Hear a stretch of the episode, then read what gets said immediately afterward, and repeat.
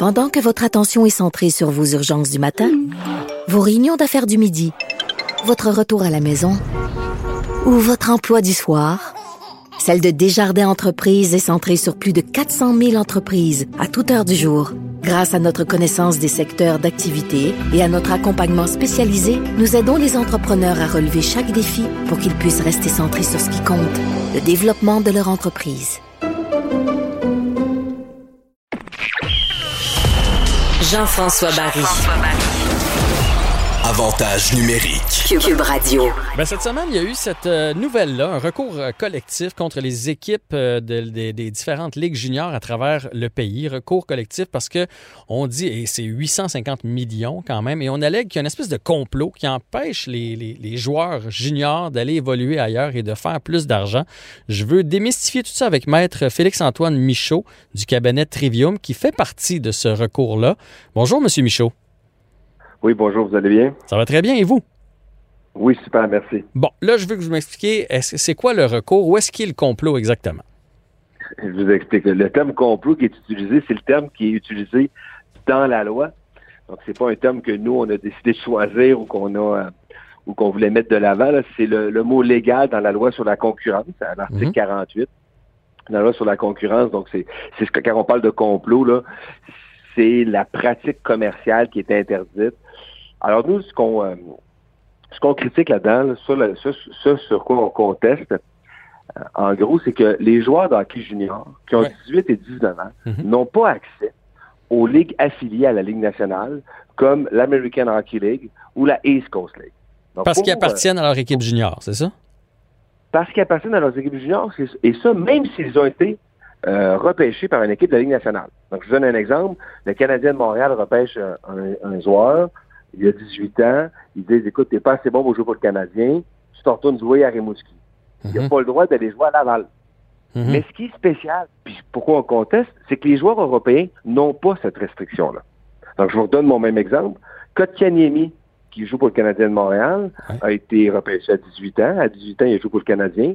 À 19 ans, Kotkaniemi, là, cette année, il était pas assez bon.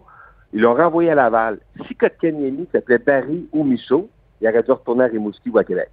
Il n'aurait pas eu le droit. Mais comme il est finlandais, lui, il a le droit de jouer à 19 ans dans la Ligue américaine.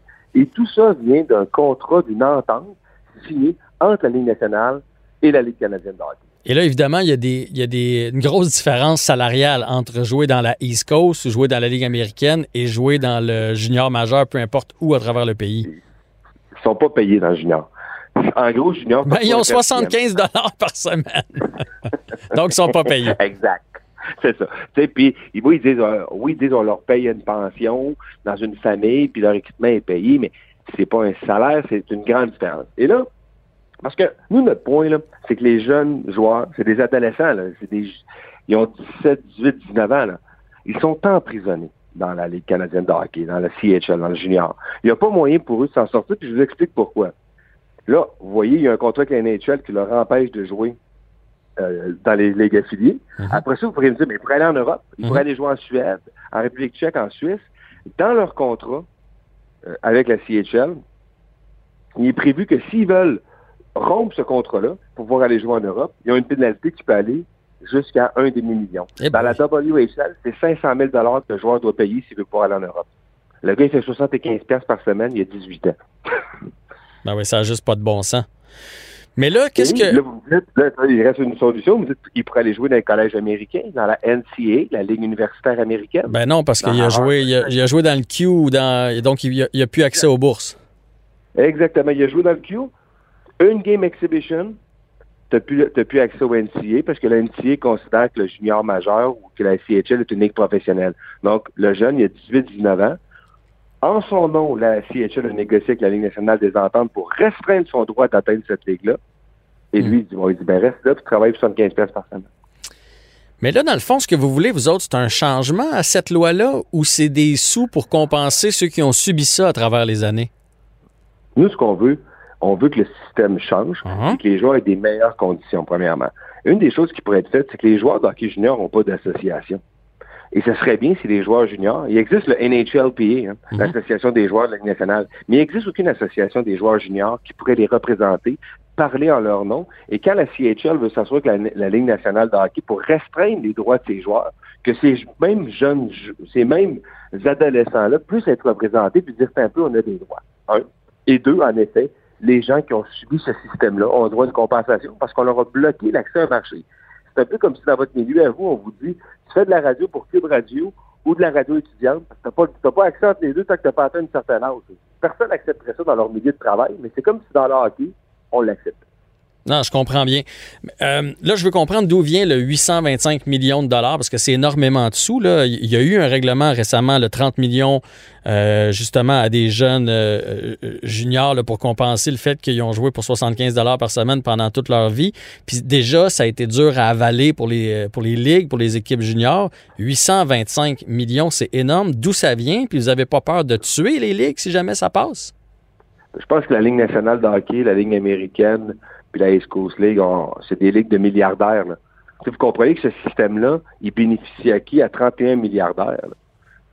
Les, les, propriétaires d'équipes de hockey là, de la Ligue nationale, c'est eux qui bénéficient de ce système-là parce que les joueurs de 18-19 ans, ils n'ont pas besoin de les payer dans leurs équipes affiliées. Ils les laissent jouer gratuitement dans le junior.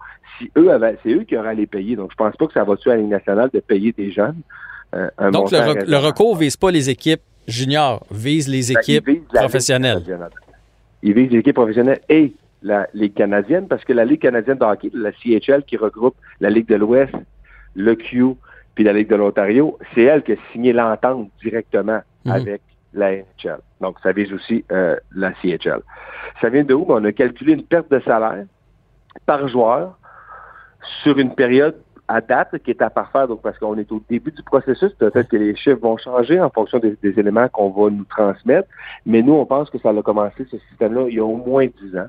Donc, 1500 joueurs fois 10 ans, fois un montant moyen qu'il aurait pu avoir dans la East Coast League. Plus des dommages moraux pour l'utilisation de leur image qui n'a pas été payée. vous savez, maintenant, dans les consoles de jeu, on, voit on voit des joueurs de leur nom, même quasiment leur visage, qui n'ont pas eu leur compensation là-dessus puis le fait qu'ils ne peuvent pas s'associer, donc leur perte de leur droit d'association. Et comment les joueurs vont faire pour s'inscrire à, ça? Un recours collectif, ce qui est la, beauté de la chose, c'est qu'une fois que c'est autorisé, il n'est pas encore autorisé. C'est la prochaine étape. La Cour devra décider si notre recours est farfelu ou pas. Si la Cour considère que notre recours n'est pas farfelu, alors ce qui se passe, c'est que le recours est autorisé et là, automatiquement, pour la période donnée par le tribunal, tous les joueurs sont automatiquement dans le recours collectif et ceux qui ne voudraient pas l'être peuvent sortir. Il y a un opting out possible.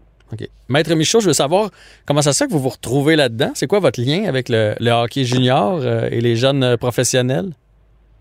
Écoutez, euh, j'ai fait beaucoup de j'ai fait beaucoup de droit du travail. Je m'intéresse à la question du hockey. Je suis un passionné de ça. Puis il y a des gens mm. autour de moi qui me connaissent passionné de ça, qui me connaissent passionné de droit du travail, de droit du sport, de rapport collectif. J'ai représenté beaucoup d'associations, donc c'est comme ça que j'ai pu être approché. Mais en tout cas, c'est un bel J'avais pas encore, j'avais pas les, j'avais pas les mains pour jouer dans le junior. c'est un bel éclaircissement. J'avais le cœur, mais pas les mains. Ouais, c'est, le cas de bien du monde. Moi, j'avais les mains, mais j'avais pas la, taille. Fait que chacun nos problèmes.